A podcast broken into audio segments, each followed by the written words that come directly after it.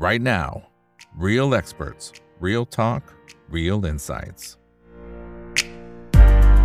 สวัสดีครับ สวัสดีเป็นเพื่อนนักลงทุนทุกคนนะครับ นี่คือไรนาวบายอีกบรรพททุกเรื่องที่นักลงทุนต้องรู้ และสำหรับในช่วงเช้าวันนี้นะครับ สิ่งที่เราต้องรู้ก็เกิดขึ้น จริงๆเขามีการเจรจากันมาตั้งแต่ในช่วงสุดสัปดาห์ที่ผ่านมานะครับ ก็ยื่นข้อเสนอกันไป แล้วก็ถูกคว่ำลงไปนะครับแล้วก็เจรจากันใหม่นะครับ ก็ถือว่าเป็นช่วงวอลิวต่อที่สำคัญเลยนะครับของทางฝั่ง Credit Suisse ซึ่งก็ถือว่าเป็นสถาบันการเงินอันดับที่ 2 ของสวิตเซอร์แลนด์แต่เช้าวันนี้ปิดดีลเป็นที่เรียบร้อยแล้วนะครับเมื่อ UBS อันนี้เป็นธนาคารอันดับหนึ่งนะฮะก็ไปซื้อคู่แข่งตลอดกาลอย่าง Credit Suisse เป็นที่เรียบร้อยแล้วนะครับหลังจากที่มีปัญหาตั้งแต่ในช่วงหลายสัปดาห์ที่ผ่านมา แล้วก็คงจะเห็นข่าวกันมาแล้วนะครับว่า Credit Suisse หนักแค่ไหนอย่างไร แต่ยื่นข้อเสนอตรงนี้อยู่ที่ประมาณสัก 3,000 ล้านฟรังก์สวิสนะครับก็คิดเป็นเงินบาทประมาณสักแสนกว่าล้านบาทนะครับต้นๆนะครับแล้วก็ ทางการเองเนี่ยธนาคารกลางสวิตเซอร์แลนด์เองเขาก็สนับสนุนการเทคโอเวอร์ในรอบนี้นะครับเพราะว่าอาจจะเป็นเรื่องของเสถียรภาพของระบบการเงินทั้งระบบเลยนะครับในขณะเดียวกันก็บอกว่าจะสนับสนุน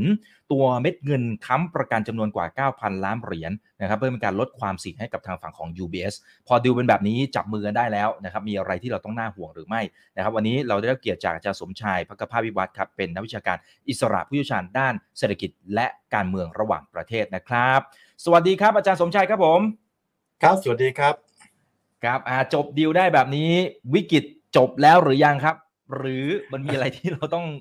ติดตามกันต่ออีกฮะแก้ไขไปเอ่อมากมายในระดับหนึ่งแล้วครับคือไม่ใช่แค่ในของสวิสแต่แต่หมายถึงว่ามันแก้กันในอเมริกานะครับ ในอังกฤษนะครับ แล้วก็ในสวิสเพราะฉะนั้นที่บอกว่าในระดับหนึ่งคือมันต้องเอ่อแก้ทั้งสามประเทศนะครับ แล้วก็มี มีการป้องกัน ทีนี้ถามว่าในกรณีของเครดิตสวิสนะครับอันนี้ก่อนแล้วกัน ว่าที่มันแก้ขึ้นไปได้เนี่ยก็คือว่าจะทำยังไงฮะที่จะทำให้เกิดประเด็นปัญหาว่าความเชื่อมั่นนะครับอของคนที่ฝากเงินนะครับกลับคืนขึ้นมาไม่กระทบเป็นลูกโซ่ เพราะฉะนั้นในการปิดดีลวันนี้นะครับจำเป็นอย่างยิ่งก็คือหนึ่งนะครับว่าอ่าจะต้องมีหลักประกันนะครับว่าช็อคที่เกิดจากความไม่แน่นอน เนี่ยเรื่องของคนฝากเนี่ยนะครับจะต้องได้รับการพูดง่ายมันคลายช็อคสองจะแก้ปัญหาต่อไปที่จะเรียกว่าอะไรครับ ที่จะไม่ให้เกิดเขาเรียกว่า contagion นะครับกับอันที่สามที่สำคัญก็คือว่าจะมีผลกระทบต่อเรื่องของนักลงทุนหรือยังไงขึ้นมานะครับและอันนี้จริง ๆ ก็เกี่ยวข้องกับเรื่องของเสถียรภาพทางการเงินของในสวิสนะแล้วก็มันอาจจะกระทบกับที่อื่นด้วย เพราะฉะนั้นในการปิดดีวันนี้สังเกตดูเข้มข้นมากเลย ติดตามมาเป็นเอ่อวันสองวันเนี่ยติดต่อกันมาตลอดเลย เพราะฉะนั้นในครั้นี้ก็ปิดดีลที่ออกมานะฮะเอ่อแน่นอนเอ่อถ้าเราดูข่าวนะครับ ผู้ชนะรายเนี้มีเพียงรายเดียวคือ UOB ผู้แพ้เนี่ยเยอะเลยใช่ครับโทษนะฮะเอ่อ UBS นะครับ เพราะฉะนั้นผู้แพ้เนี่ยนะครับมีเยอะเลยทำไมถึงชนะครับนะฮะยูเนียนแบงก์ครับทางด้านของสวิตเซอร์แลนด์นะครับ ก็เพราะว่าเขาซื้อในราคาถูกมาก นะครับสามพันกว่า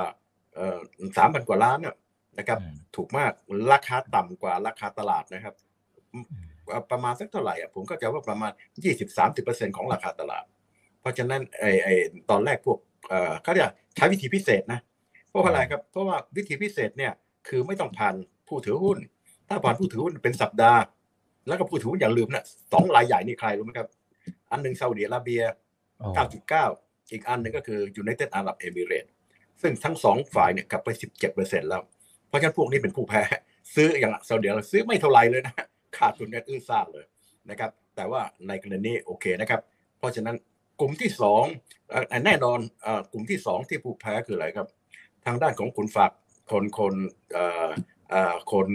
เจ้าหนี้ เจ้าหนี้เขาเรียกว่า AT1 ครับ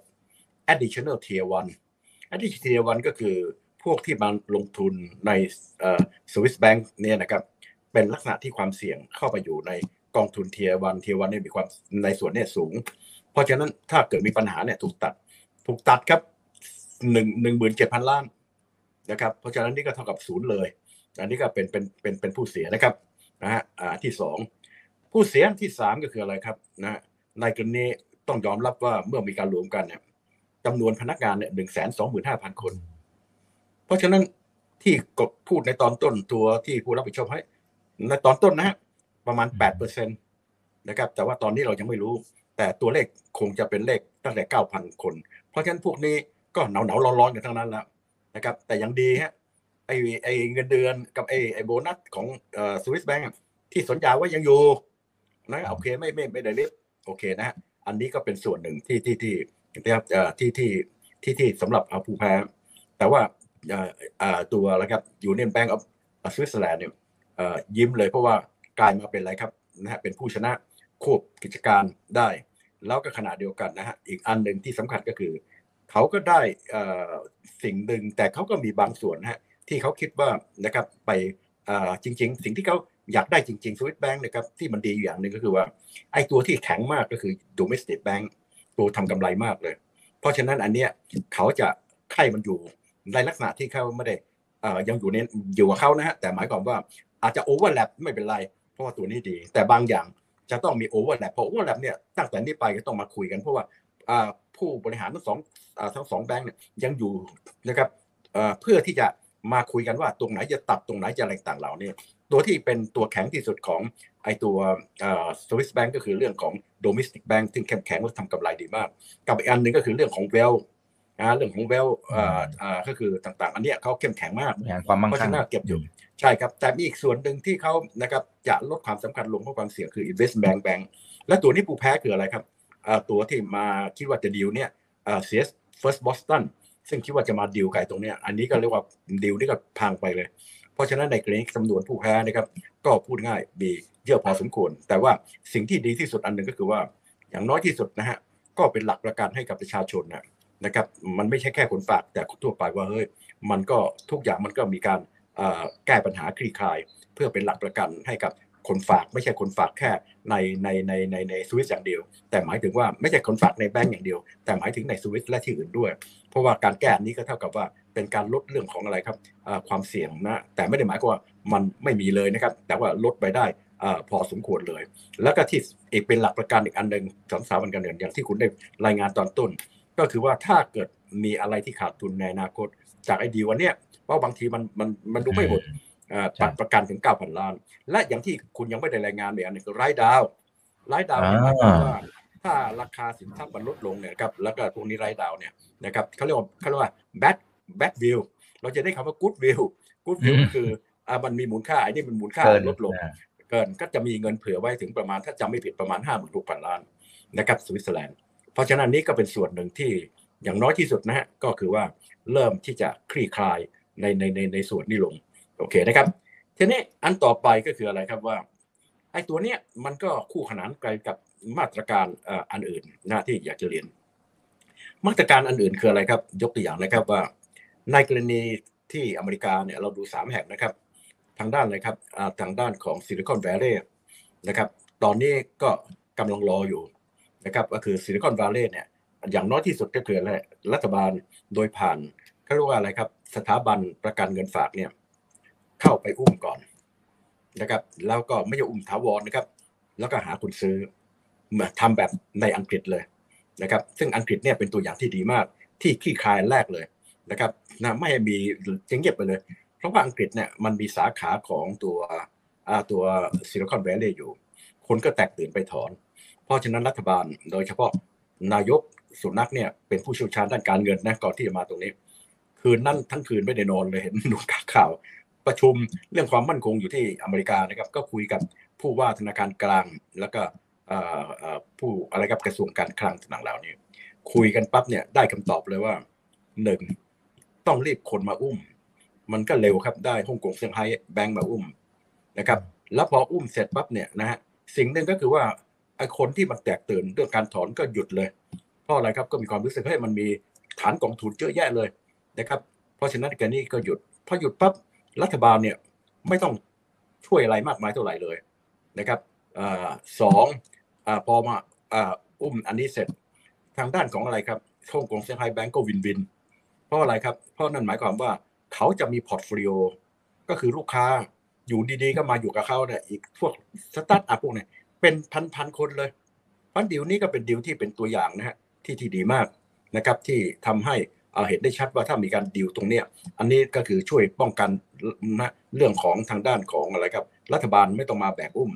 เพราะฉะนั้นอเมริกาก็พยายามทำอันนี้ครับ เพราะว่าอะไรครับแต่ว่ายังไปไม่ถึง เพราะว่าจะหาคนมาอุ้มเนี่ยตอนนี้ก็มีคนสนใจนะครับ แต่ขณะเดียวกันก็สนใจว่าจะซื้อทั้งแผงนะครับ ซึ่งก็ไม่ใช่ง่าย อาจจะซื้ออะไรครับมาตัว Silicon Valley มันก็มีหลาย เขาเรียกหลายหลายส่วน อาจจะเป็นบริษัทแม่ อาจจะเป็นส่วนหนึ่งหลักทรัพย์นะครับ เพราะฉะนั้นก็นะก็มีคนสนใจนะครับแต่ว่าสนใจลักษณะที่จะเป็นนะครับต่อรองอาจจะเป็นการแยกส่วนส่วนไป อันนี้ก็เป็นส่วนหนึ่งที่มีการเอ่อเอ่อมีการแก้ไขนะครับ แต่ว่าสิ่งหนึ่งที่รัฐบาลทำประกาศเลยสำหรับคนที่ฝากการันตีไม่มีใครนะครับเอ่อใครใครใครใครไม่ได้รับเงิน เพราะว่า ไอตัว Silicon Valley เนี่ยครับ คนที่ได้มีอยู่ในประกันเงินฝากเนี่ยประมาณแค่สี่เปอร์เซ็นคือสองแสนห้าหมื่นล้านนะครับแต่อีกเก้าสิบหกเปอร์เซ็นเนี่ยนะครับมันไม่ได้อยู่ในนี้เพราะฉะนั้นคุณก็ตกใจในพวกที่เก้า เพราะรัฐบาลจึงต้องประกาศพวกที่ไม่อยู่ในประกันก็ไม่เสียหายนะรัฐบาลนะครับช่วยนะครับพูดง่ายอบอุ้มนะครับในกรณีไม่ต้องกลัว และสิ่งที่รัฐบาลทำก็คือทำอันแรกเลยในวันแรก ประกาศภาวะฉุกเฉิน แต่เขาใช้คำว่า emergency authority ซึ่งการประกาศนั้นเนี่ยทำให้เขาสามารถดำเนินมาตรการที่มีประสิทธิภาพนะครับออย่างเช่น อันที่หนึ่งเลย ก็มีการให้กู้เป็นอันเป็นอันใหม่ที่จัดตั้งขึ้นนะครับให้กู้หนึ่งปี เอาเรื่องอะไรครับเอาเรื่องพันธบัตรอย่างกรณี Silicon Valley หรือกรณี Signature เนี่ยเอาพันธบัตรต้องไม่ขายขาดทุนเพราะที่มันพังเพราะว่า คนมาเบิกเพราะไม่มีตังก็เอาพันธบัตรรัฐบาลมาขายขาดทุนย่อยยับเลย เพราะในกรณีคุณจะไม่ขายขาดทุนได้ราคา par เพื่อจะมีสภาพคล่องมาจ่ายสำหรับคนที่กู้ อันนี้เป็นอันหนึ่งนะครับเอ่อนะกับอันที่สองขยายไอตัวเขาเรียกว่าเอ่อ discount เอ่อเอ่อ discount house และ discount เอ่อ channel ก็คือขายส่วนลด ซึ่งปรับปรุงเงื่อนไขให้ง่ายเข้าแบบเดียวกับในในอันแรก เพื่อเพิ่มสภาพคล่องให้กับแบงก์ต่างๆ ซึ่งไม่ใช่แค่สองสามแบงก์ที่มีปัญหานะครับ แต่ว่าทั้งหมดเลย ซึ่งก็ปรากฏว่าเพื่อสองวันเนี้ยคนมาเบิกสภาพคล่องหนึ่งแสนห้าหมื่นกว่าล้าน ซึ่งอันนี้ก็เป็นการช่วยในในเรื่องของสภาพคล่อง และขณะเดียวกันนะฮะทางด้านอเมริกากับยุโรปนะครับกับสวิสอังกฤษก็มีการดำเนินมาตรการนะครับเขาเรียกฟูฟีมาครับหมายความว่าอืมเปิดเข้าไปสวอปสวอปก็คือว่าเขากลัวว่าจะเกิดการขัดแคลนดอลลาร์เพ ราะว่าตลาดมันตึงตัว เพราะฉะนั้นนี้พูดอะไรคุณมาเลยสวอปได้เลยนะครับ เพราะฉะนั้นเดือนนี้ก็เหมือนกับตอนที่เกิดวิกฤตอะไรครับในตัววิกฤตไอตัวโควิด -19 อะกลัวว่าจะเกิดขัดสภาพการนี้เปิดเลย แล้วก็ทำสวอปทุกวัน เพื่อที่จะเป็นหลักประกันให้กับประเทศต่างๆ เราที่ที่พูดถึงไงไม่มีประเด็นปัญหาเรื่องสภาพคล่องนะครับในการที่จะให้กู้จากไอ้ปัญหาเนี่ยเพราะฉะนั้นก็มีช่องทาง ออกมาเยอะแยะมากเลย ในกรณีอเมริกาก็ใช่อันหนึ่งก็คือเรื่องของรีพับลิกFirst Republic ทำไงครับเอ่อตอนแรกมันมี 3 ธนาคารใหญ่ ตอนนี้มัน 11 ธนาคารแล้วปรากฏว่าอะไรครับโยกไอ้เงินฝากเนี่ยมาให้กับทาง First อืม Republic เพราะ First Republic เนี่ยมันพอคุณถอนเงินฝาก ก็ไปฝากเอ่อก็ไปกระทบกับแบงก์เล็ก เพราะฉะนั้นในกรณีก็โยกไปไหนครับ โยกไปแบงก์ใหญ่ไอ้แบงก์ใหญ่มันก็ดีครับนะครับ ก็เลยให้เรามาเอางี้โยกกลับไปเลยเพ ราะฉะนั้นก็ชักชวนแบงก์ใหญ่ต่างๆเหล่าเนี้ยสิบเอ็ดแห่งก็โยกกลับมาสามหมื่นนะครับในกรณีนี้ก็เป็นตัวที่ช่วยในเรื่องของสภาพคล่องอีกอันหนึ่งด้วย แล้วก็ขณะเดียวกัน Signature ตอนนี้ก็มีอีกส่วนหนึ่งที่เริ่มคลี่คลายขึ้นมาบ้าง ก็มีนะฮะแบงค์นะครับท้องถิ่นนะครับบางแห่งก็ไปไปไปซื้อทางนี้ เพราะพูดง่ายๆเอ่อไอมาตรการต่างๆที่ใช้อยู่ตรงนี้มันเริ่มที่จะเรียกว่าอะไรครับ ลดไอเรื่องของเขาเรียกว่าอะไรครับไอไอไอความตื่นตระหนก เรื่องต่างๆ แต่จะบอกได้นะครับยังไม่พอนะครับอย่างที่เราไม่รู้ เราจะสังเกตดูว่าเอ่อในกรณีของเอ่อสหภาพยุโรปเนี่ยนะครับหลายคนบอกเฮ้ยนะครับมีมีบอกว่ามันจะต้องตื่นเต้นอะไรต่างๆจริง ๆ แล้วเอ่อเขายังอะไรครับยังยังยังยังเอ่ออะไรครับยังไม่ทราบเลยนะว่าสหภาพยุโรปนั้นได้เรียนรู้จากเรื่องของอะไรครับ เรื่องของวิกฤตเอ่อเรื่องของสกุลเงินยูโรเนี่ยตอนนั้นน่ะทำให้เขามีการปรับตัว นะครับเพิ่มมาตรการในการป้องปรามสถานการณ์แบบเนี้ยนะครับเอ่อขึ้นมาเยอะมากเลยนะครับอย่างตัวอย่างที่หนึ่งก็คืออะไรครับเขามีการให้ให้ธนาคารของเขาเนี่ยมีการดำเนินเงินกองทุนต่อสินทรัพย์เสี่ยงเนี่ยเข้มแข็งมาก เพราะฉะนั้นอันเนี้ยก็เป็นส่วนหนึ่งที่สำคัญมากนะครับ อันที่อันที่หนึ่งสองมี stress test อืมนะครับแม้กระทั่งของอิตาลีซึ่งอ่อนแอที่สุดก็ถูกทรีตแบบนี้เป็นมาตรการร่วมกันนะฮะ อันที่สามเมื่อการร่วมกันยังไม่พอ ใช้วิธีบังคับว่าถ้าคุณไม่ได้ทำพวกนี้ไอ้เงินที่คุณจะได้จากเงินช่วยเหลือ จากอ่าจากงบประมาณของของอ่าอะไรครับสหภาพยุโรปเนี่ยงบประมาณตัวนี้นะครับจริง ๆ แล้วเป็นกองทุนที่ร่วมกันนะครับในตอนช่วงเกิดโควิดเนี่ยร่วมกันออกพันธบัตรนะครับทั้งหมด 19 ประเทศที่เป็นอยู่ในเงินสกุลยูโร ออกพันธบัตรเพื่อที่จะมาอะไรครับ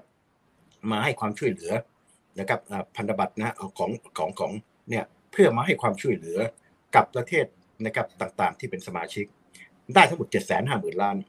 อิตาลีเนี่ยได้มากที่สุด2 0 0 0 0 0ล้าน2 0 0 0 0 0ล้านแบ่งเป็นแกรนแกรนก็คือฟรีไม่มีดอกเบี้ยการอันหนึ่งคือดอกเบี้ยต่ำแต่เงื่อนไขอันหนึ่งก็คือบังคับอย่างที่ผมบอก แบงก์ของคุณเนี่ยจะต้องอะไรครับต้องกวาดล้างให้มันสะอาดนะครับ แล้วก็มีการอะไรครับเบอร์กองทุนมิฉะนั้นไม่ให้เลยนะครับ อันนี้ก็เป็นเครื่องมือ เป็นตัวแต่เครื่องมืออีกสองสองตัวที่พวกเราไม่เคยได้ยินกัน แต่จริง ๆ เป็นเครื่องมือที่เขาเตรียมไว้เขาเรียก litro ครับ targeting นะครับ targeting นะครับ long term targeting refinancing operation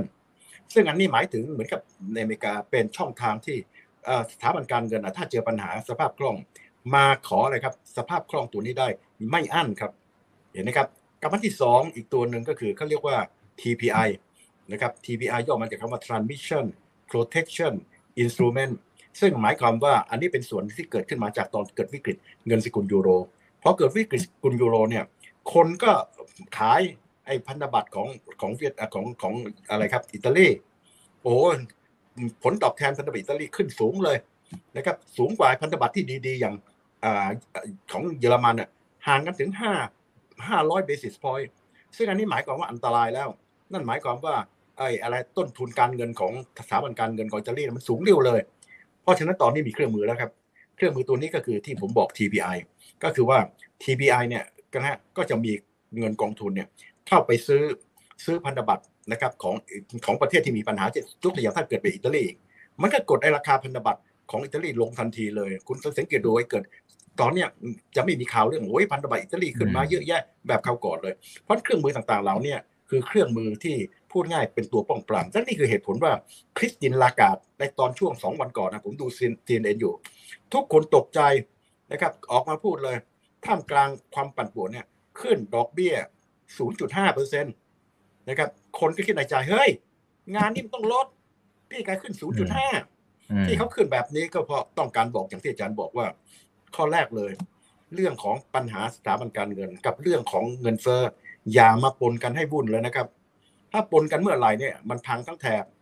เพราะว่าเงินเฟ้อก็ต้องปราบ เพราะคุณไปเห็นสถาบันการเงินแล้วก็ไม่ขึ้นดอกเบี้ย เงินเฟ้อสูงขึ้น ตรงนี้แหละครับยิ่งจะทำให้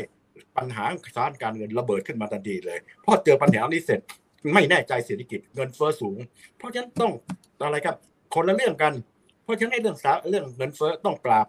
0.5 เลยนะครับ เพื่อไม่ให้มันเกิดปัญหาเจ็บซ้อนส่วนเรื่องสถาบันการเงินเขาบอกเลย ของเขาเข้มแข็งเพียงพอ นะครับอย่างที่อาจารย์ได้เล่าให้ฟังตะกี้เนี่ยว่ามันมีมาตรการต่างๆ เหล่านี้เพียงพอนะครับแต่อันนี้ไม่ได้หมายความว่าเฮ้ยมันใจเย็นๆได้ ก็ต้องมีการเฝ้าระวังมีอะไรต่างๆเหล่านี้ แต่อย่างน้อยที่สุดเราสังเกตดูว่าไอ้ที่ผ่านๆมาเนี่ยมันก็นะครับในส่วนของ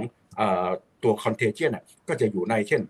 ทางด้านของทางของอะไรครับสวิสแต่สวิสจริง ๆ มันไม่ได้เกิดจากโดยตรงนะมันเป็นผมเรียกว่าเป็นโดยตรงทางอ้อมกันแล้วกัน เพราะว่าก่อนหน้านี้เขามีปัญหาทางการเงินอะ จำได้ไหมครับเครดิตสวิสอะ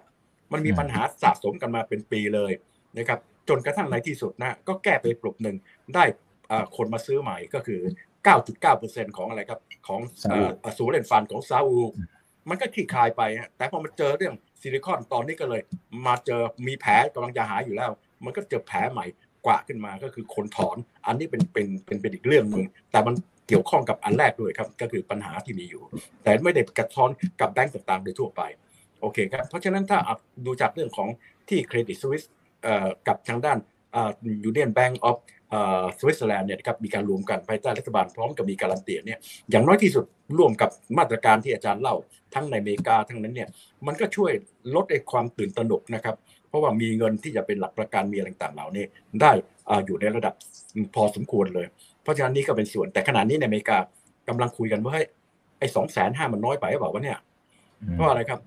มันควรจะเพิ่มมากกว่านี้ ก็ทางไบเดนก็กำลังคิดอยู่แต่ต้องคอนเกรส แต่ว่ามากกว่านี้มันก็จะมีปัญหาว่า ไอ้ตัวสองแสนห้าของไอ้เนี่ยมันได้มาจากอะไรครับ ได้มาจากธนาคาร เพราะฉะนั้นถ้าคุณไปเพิ่มการันตีสำหรับคนฝาก มันจะมีสองเรื่อง เรื่องหนึ่งก็คืออะไรครับ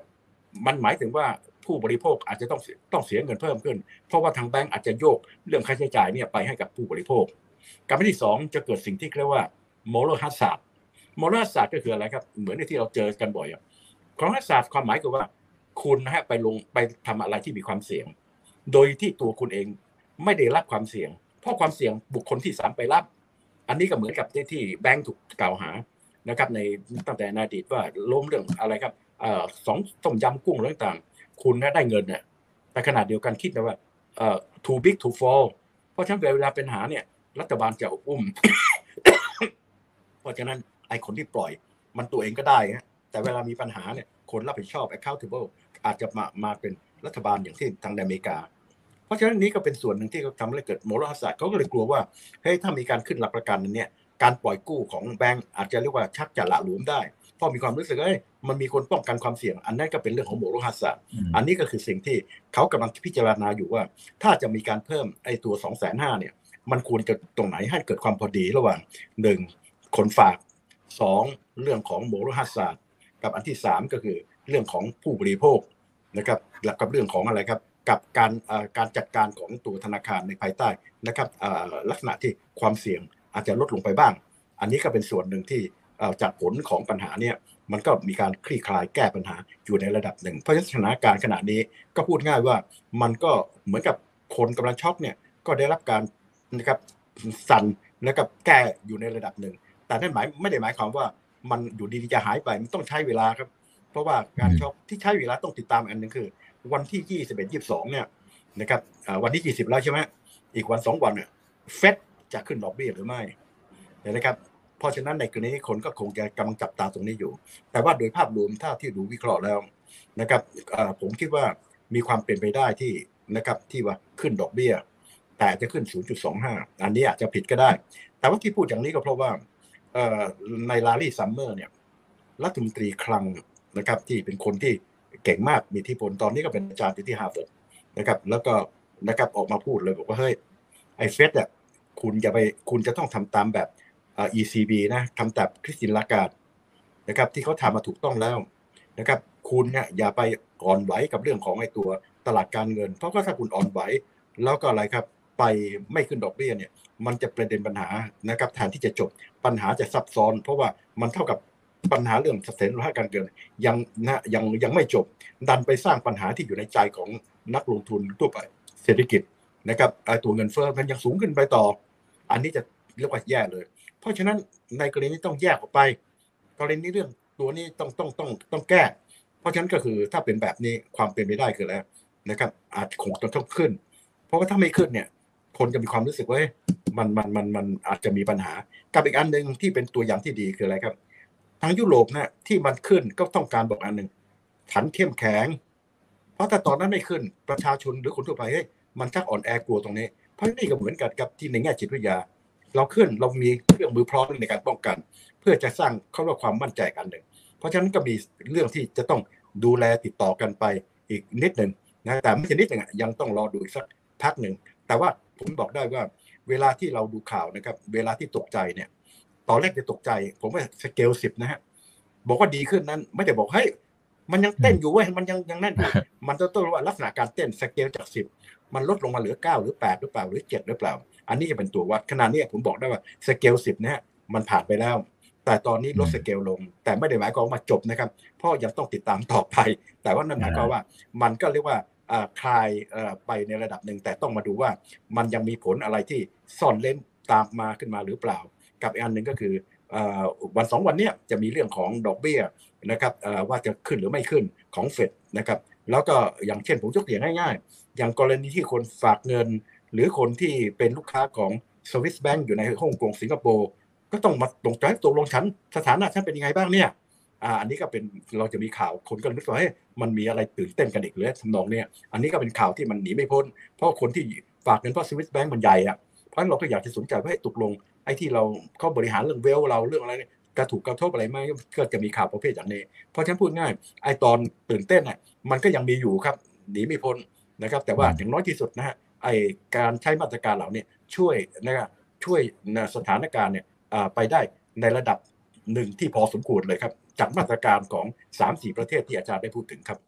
อืมครับอ่าอย่างน้อยคือมันผ่อนคลายในระยะสั้นนะครับ แต่ว่าอย่างที่อาจารย์บอกนะครับว่า หลาย ๆ ประเทศก็ยังสู้กับเรื่องของเงินเฟ้ออยู่นะทางฝั่งยุโรปเองก็ยังขึ้นอัตราดอกเบี้ย 0.5%นะครับ เฟดเนี่ยก็ก็เดี๋ยวต้องรอดูว่าจะว่ายังไงนะครับ แต่ทีนี้มันกลายเป็นว่าปัญหาเนี่ยมันมันเริ่มที่จะซ้อนวิกฤตมันเริ่มที่จะซ้อนไปเรื่อย ๆ เนี่ยนะครับ ทีนี้ทีนี้สิ่งที่อยากจะเรียนถามอาจารย์ก็คือว่าอย่างตอนเนี้ยก่อนหน้านี้อาทิตย์ที่ผ่านมาเนี่ยนะครับ เราเห็นว่าปัญหามันโผล่ที่อเมริกาเฮือกหนึ่งนะครับโผล่ที่ยุโรปเฮือกหนึ่งโดยที่แบบโหอาจจะไม่ได้มีสัญญาณอะไรก่อนนั้นอยู่ๆมันก็ปะทุขึ้นมาเลย มันมันยังมีอย่างนี้อีก ไหมครับ เช่นเอเชีย เดี๋ยวมันอาจจะมาทางนี้ไหมนะฮะหรือในระดับประเทศเป็นยังไงครับอาจารย์ อันนี้เราแค่พูดถึงระดับสถาบันการเงินเองนะฮะอันนี้นะอย่าลืมนะจริงๆสิ่งที่เกิดขึ้นนะเริ่มต้นจริง ๆนะครับ จะเป็นเรื่องของความเขาเรียก fear factor พอ fear factor เกิดขึ้นมาปั๊บตัวซิลิคอนแวลลีย์ถามว่าเป็น fear factor เพราะอะไร จริง ๆ แล้วนะครับมันไม่น่าจะมีอะไรเลย แต่ว่า เอาเข้าจริง ๆ มันมีอะไรขึ้นมา ก็เพราะ fear factor เพราะเกิดจากอะไรครับ พอดอกเบี้ยขึ้นนะครับจริง ๆ แล้วแบงก์ซิลิคอนแวลลีย์นะครับไม่มีปัญหาเลย ถ้าจะมองจากแง่นี้นะครับเขาก็มีการเตรียมจะมีการเพิ่มทุน เพราะว่าฐานทุนของเขาเนี่ยต่ำอันนี้เป็นส่วนหนึ่งที่ที่ผิดพลาดในสมัยทรัมป์ดันเป็นลดกฎเกณฑ์ในเรื่องของการดำรงในตัวตัวเนี่ยกฎเกณฑ์ที่เขาเรียกDodd เอ่อ Frank ซึ่งเกิดขึ้นมาหลัง 2008 ที่มันเข้มข้นมาก แต่พอไปลดกฎเกณฑ์เนี่ยมันก็เลยทำให้อย่าง Silicon Valley เนี่ยมีตัวกองทุนอะมันมันควรที่จะสูงกับไม่สูงเท่าที่ควร แต่พอดอกเบี้ยมันขึ้นปั๊บเนี่ยนะครับนะครับไอ้คนก็เกิดความกลัวในคนฝากเงินเฮ้ยไอ้ตัวพันธบัตรของแบงก์เนี่ยนะครับถ้าอย่างนั้นแบงก์ต้องขาดทุนในแง่พันธบัตรเขาเรียกว่า mark to market mark to market ก็คือจริงๆ มันเป็นราคาบัญชีแต่แต่ว่ามันไม่ได้ขาดทุน เพราะว่ายังไม่ได้ขาย แต่อันนี้อาจจะเลยบังคับให้เขาขาย เพราะอะไรเพราะเกิดความกลัวแค่นี้เองครับเอ๊ะแล้วถ้าเงินฝากเป็นไง ถอนพอถอนปั๊บแบงก์ต้องทำไงต้องถูกบังคับขายพันธบัตรเพราะบังคับขายพันธบัตรก็ต้องขาดทุนสิเพราะว่าดอกเบี้ยนะตอนตอนที่ซื้อพันธบัตรอยู่เนี่ยดอกเบี้ยอเมริกามันอยู่ที่ 0.25 มาถึงปลายปีคือยังไม่ต้องถึงตอนเนี่ยเขาเริ่มมีปัญหาตั้งแต่ปลายปีที่แล้ว มันขึ้นไปถึง4อะนะครับเพราะฉะนั้นขายขาดทุนสิ นะครับพอขายขาดทุนมันก็โผล่ขาดทุนใกล้ๆกับเรื่องของไอ้ตัวไอ้ตัวเงินกองทุน พอจากนั้นนักคนก็บอกให้ดอกเบี้ยมันจะขึ้นต่อขึ้นต่อขึ้นต่อ ตอนนี้ถอนกันเยอะแยะเยอะแยะมากขึ้น แต่ยังไม่เป็นไรครับตอนมาถึงจุดจุดหนึ่งมันใกล้เมื่อที่กว่าสองทิตย์อะทางด้านนึงก็ไอ้ตัว Moody's เฮ้ยจะลดเครดิตลงระเบิดเลยครับ วันเดียววันศุกร์สองอาทิตย์อาทิตย์ที่ผ่านมาเนี่ยนะครับปรากฏการถอนจนเรียกว่า อื้อซ่าเลย อันนี้ก็คือเป็นประเด็นปัญหา เห็นไหมครับพออื้อซ่าปั๊บก็กระทบกับเรื่องของอะไรไอ้พวกลงทุน เช่นพวกอะไรสตาร์ทอัพเพราะว่าเกิด contagion ไปถอนที่เนเจอร์นะครับและอันเนี้ยก็เลยนำไปสู่เรื่องสวิสแบงก์เพราะว่าสวิสแบงก์เนี่ยนะครับจริง ๆ มันก็เริ่มคลี่คลายขึ้นมาระดับหนึ่ง แต่พอเกิดเห็นปั๊บไอ้คนไม่ไว้ใจก็ไปถอนสวิสแบงก์มันก็เลยลามปามเห็นไหมครับเพราะฉะนั้นในกรณีที่ถามว่าสถานการณ์จะเป็นยังไงบ้าง อันนี้ก็ขอเรียนว่าไอ้ตอนที่เขาทำตรงนี้มันก็หยุดเรื่องของ ความตื่นตระหนกในเรื่องนี้ เพราะฉะนั้นในกรณีอย่างสวิสแบงก์เนี่ยเกิดขึ้นเพราะว่าตัวเขาเองก็มีประเด็นปัญหาเพราะแต่สังเกตดูในแบงก์อื่นๆนะครับอย่างที่เราเห็นอยู่ในอเมริกาหรือต่างๆนะครับจะเห็นว่าพวกเงินกองทุนต่อสินทรัพย์เสี่ยงหรืออะไรต่างๆเหล่านี้นะครับในกรณีมันก็ได้ไม่ถูกกระทบอะไรเท่าไหร่ เพราะฉะนั้นพอเป็นแบบนี้ปั๊บนะฮะก็ก็คิดว่าในส่วนที่เกี่ยวข้องนะฮะอย่างกรณีของอะไรสวิสแบงก์มันก็จะมีส่วนที่ไปกระเซ็นกระสายที่ผมบอกบ้าง เช่นเขาบอกให้ตกลงสถานะเป็นยังไง แต่ไม่ใช่ตื่นตระหนกในลักษณะที่เป็นแบบนั้น เพราะฉะนั้นในกรณีนะครับก็คือว่าในประเทศต่างๆเหล่านี้นะครับนะก็คือว่าทางด้านของแบงก์ต่างๆเนี่ยนะแต่ละแบงก์หรือหลายๆแห่งนะครับมันมีเงินกองทุนที่สินทรัพย์เสี่ยงเงินสูงนะครับนะเพราะฉะนั้นในกรณีไอ้ความตื่นเต้นตระหนกอะไรพวกนี้มันก็พูดง่ายนะครับมันก็น้อยลงไปหรืออาจจะไม่มีนะครับนะครับแล้วแต่นะครับเพราะฉะนั้นในกรณีก็คือ เป็นเรื่องตื่นตระหนกคือของของในกรณีอันอื่นอะมันไม่ใช่อยู่ดีๆ แต่ของในกรณีของอ่าซิลิคอนแวลลย์เนี่ยมันเกิดขึ้นมาจากเงินกองทุนต่อสินทรัพย์โทษนะครับ เรื่องของการขายพันธบัตรเพราะฉะนั้นมันเกิดจิตใจขึ้นมาไปกระทบกับเรื่องของคนฝาก เพราะฉะนั้นในคืนนี้ผมก็คิดว่ามาตรการที่ทาง 3 4 ประเทศทำอยู่เนี่ยมันก็สต็อปสถานการณ์พวกนี้ออกไป ส่วนในความตื่นเต้นก็คงจะมีบ้างนิดหน่อยนะครับนะแต่แต่ว่าผลข้างเคียงที่จะเกิดกับ ประเทศต่างๆ นั้นจะมาจากนี่มากกว่าครับ เรื่องของอะไรครับความตื่นเต้นจากเรื่องราคาหุ้ผันผวนนะครับ ก็ตื่นเต้นที่ตรงนี้นะครับแล้วก็อีกส่วนหนึ่งก็คือว่าในเรื่องหนึ่งก็คือว่าแบงก์ต่างๆเนี่ยนะต้องยอมรับว่านะวิกฤตที่เกิดขึ้นในอดีตเนี่ยมันก็ช่วยสถานการณ์นี้ได้นะครับ ผมยกตัวอย่างต้มยำกุ้งที่เราเกิดเนี่ยทำให้แบงก์ต่างๆของเราเนี่ย และทั่วโลกนะแล้วก็แล้วเรื่องพอแฮมเบอร์เกอร์ช่วยทำให้เกิดการพัฒนาเขาเรียกว่าเงินกองทุนต่อสินทรัพย์เสี่ยง เรื่องของการป้องกันกันเยอะแยะเลยซึ่งอันนี้ก็เป็นเครื่องมือในแง่ป้องกันช็อคที่เกิดจากความกลัวโดยที่นะยังนะกลัวอย่างเดียว เพราะฉะนั้นนี้ก็คิดว่าผลกระทบต่างๆเหล่านี้นะฮะมันก็พูดเรียกว่ามีน้อยนะครับหรือว่าอาจจะที่จิตใจอะไรบ้างแต่ยังไม่ได้มากมายเท่าไหร่ แต่ทั้งนี้ทั้งนั้นที่พูดอันนี้นะเพียงแต่ว่าสถานการณ์มันคลี่คลายไปในระดับหนึ่ง แต่ไม่ได้บอกว่ามันจบแล้ว เพราะฉะนั้นเพียงแต่ต้องการดูนะครับว่าหนึ่งจากนี้ไปมันก็มีเหตุการณ์ที่ต้องมาดูนิดนึงเรื่องของดอกเบี้ยในเฟดอย่างไรบ้าง แล้วก็อะไรครับมีธนาคารอะไรอื่นๆนะครับที่มันเกิดมีอะไรที่ตรงนี้หรือไม่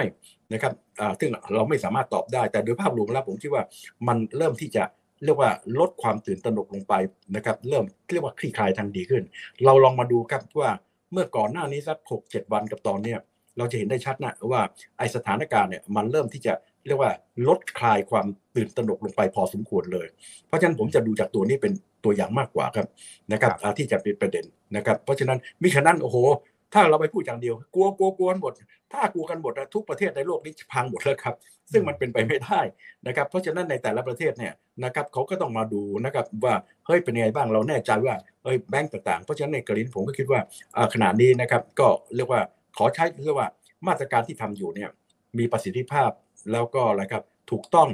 แล้วก็อยู่ในลักษณะที่ช่วยสถานการณ์ได้เยอะแยะ แต่ว่าสิ่งที่ต้องจับตาอยู่ก็คือต้องรอดูอีกสักพักหนึ่งว่าไอ้มันมีอะไรที่เราคาดไม่ถึงหรือเปล่า แต่ถ้ามองจากโดยภาพรวมแล้วผมคิดว่าตอนนี้ช็อคมันลดลงไป แต่ไม่ได้หมายความว่ามันจบนะครับอันนี้สำคัญมากแต่สิ่งที่สำคัญก็คือ อย่าไปเกิดมโน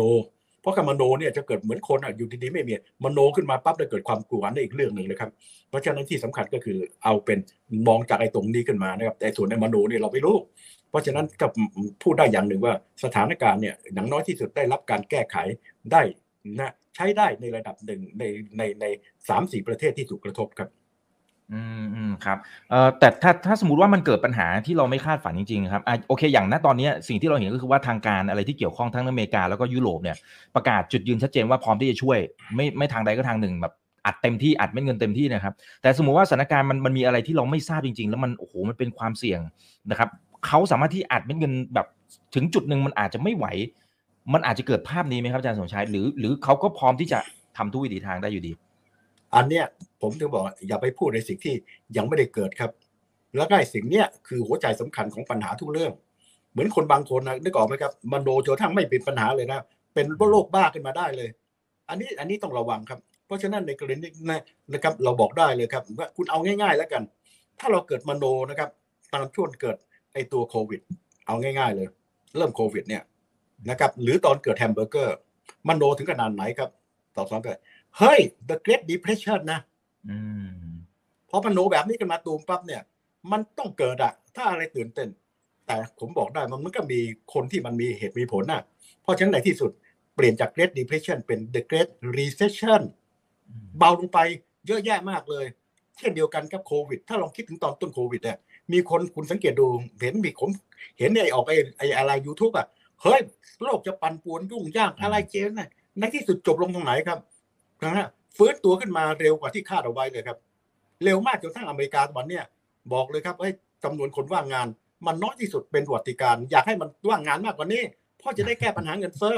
เพราะฉะนั้นผมคิดว่าไอ้ตรงที่สำคัญก็คืออ่ามโนเนี่ยตัวเนี้ยคือหัวใจสำคัญขนาดนี้ก็คือ ถ้าเราไม่มโนก็มองจากในสิ่งที่เป็นจริง ก็คือคลี่คลายในระดับหนึ่งครับนะครับ ก็เหมือนกับเราอย่างเงี้ยนะถามคุณวินโทษกันเฮ้ยตอนนี้เราดีขึ้นเฮ้ยแล้วถ้าเกิด เป็นมะเร็งล่ะ แล้วเรารักษาได้ไหมโอ้ยถ้างั้นขึ้นมา เพราะฉะนั้นสิ่งหนึ่งที่สำคัญได้ด้านตลาดการเงิน ก็เป็นเรื่องที่ที่น่ากลัวที่สุดคืออะไร ไปไปมีเกิดมโนปฏิตรงนี้ เพราะฉะนั้นขณะนี้ผมเพียงแต่บอกว่าดูจากมาตรการต่างๆเหล่านี้มันได้มีการเรียกว่าช่วยยับยั้งได้ระดับหนึ่งครับนะฮะแล้วก็ขณะเดียวกันนะฮะโลกมันเป็นโลกของการนะครับ มันมีการสัมพันธ์โลกาภิวัตน์เพราะฉะนั้นอย่างน้อยที่สุดมันโผล่มาตั้งหลายวันแล้วอะ เพราะฉะนั้นถ้ามันมีอะไรก็โผล่ขึ้นมา แต่ตอนนี้มันก็เริ่มที่จะเรียกว่ามีการคลี่คลายในในหลายๆแห่ง แม้กระทั่งในในยุโรป คุณจะเห็นบางคนโอ้โหยุโรปจะแย่คุณสังเกตดูยุโรปเงียบพอสมควรเลยนะครับผมยังดูนะรายการอยู่เลยบางคนเฮ้ยยุโรปเนี่ยแย่ๆอะไรต่างสังเกตดูมันอยู่ที่ไหนครับ อยู่ที่อังกฤษอังกฤษปั๊บเดี๋ยวก็จบอยู่ที่สวิสนะครับแต่ว่ายุโรปเงียบเงียบขึ้นมา ก็เข้าเหตุผลว่ามันมีมาตรการที่รองรับอยู่ที่ตรงนี้ครับ และในช่างการที่โอ้โหยุ่งยากมากจริงๆ ถ้าเกิดคริสตินลากาดเนี่ยไม่มโนขึ้นมา คริสตินลากาดจะทำตรงข้ามคืออะไรครับ ไม่คือดอกเบี้ยอันนั้นจะมีปัญหาขึ้นมาเลย แต่เขานะครับรู้ว่าเฮ้ยควรจะทํำยังไง เพราะว่ามันเป็นคนละเรื่องตรงนี้มันแก้ได้มีเพียงพอ เพราะฉะนั้นก็คือมองจากภาพของความเป็นจริงที่กำลังเดินอยู่ แต่ทั้งนี้ทั้งนั้นไม่ได้หมายความว่าเฮ้ยจบแล้วนะนะครับอาจารย์ยังบอกว่ามันยังมีความตื่นเต้นรอเราอยู่ครับ แต่ว่ามันอาจจะตื่นเต้นลดน้อยลงไป นะครับนะฮะจากไอ้ผลของการดำเนินมาตรการที่มีอะไรครับมีประสิทธิภาพในระดับหนึ่ง แต่ทั้งนี้ทั้งนั้นก็คือต้องติดตามนะฮะให้ให้ต่อเนื่องให้จบ เพราะยังมีเรื่องที่เราต้องติดตามมันไม่ใช่จบเพียงเท่านี้ เรื่องดอกเบี้ยอเมริกาเป็นยังไงบ้างนะครับมีอะไรที่เราไม่ได้อยู่ในสิ่งที่เราคิดมีมามีมาหรือเปล่า อันนี้เราตอบไม่ได้ครับนะครับ แต่โดยภาพรวมผมคิดว่าอย่างน้อยที่สุดแก้ได้ในระดับหนึ่งใช่ไหมว่าผมใช้คำว่าแก้ได้นั่นแหละมาได้ครึ่งทางแล้ว นะครับนะพาได้ครึ่งทางแล้ว แต่ครึ่งทางเนี่ยผมตอบไม่ได้ครับนะครับว่ามันจะมีแรงตื่นเต้นมากมายหรือเปล่าครับครับก็ไม่ไม่อยากมีแล้วนะฮะแค่นี้ก็พอแล้วครับ แต่ถ้ามีเดี๋ยวจะเรียนเชิญอาจารย์สมชายเข้ามาให้ความรู้ดีๆกับพวกเราเช่นเคยนะครับ วันนี้ขอบพระคุณมากครับอาจารย์สมชายครับ ครับสวัสดีนะครับครับขอบคุณทุกท่านด้วยนะครับที่อยู่ในช่วงเช้านั้นนี้นะครับประมาณ 1,200 ท่านนะยังไงกดไลค์กดแชร์ทุกช่องทางนะครับนี่คือไรนาวใบอิบันพศทุกเรื่องที่เกิดขึ้นที่เกี่ยวข้องการลงทุนก็มาดูที่นี่ได้ครับไรนาวใบอิบันพศครับวันนี้สวัสดีครับ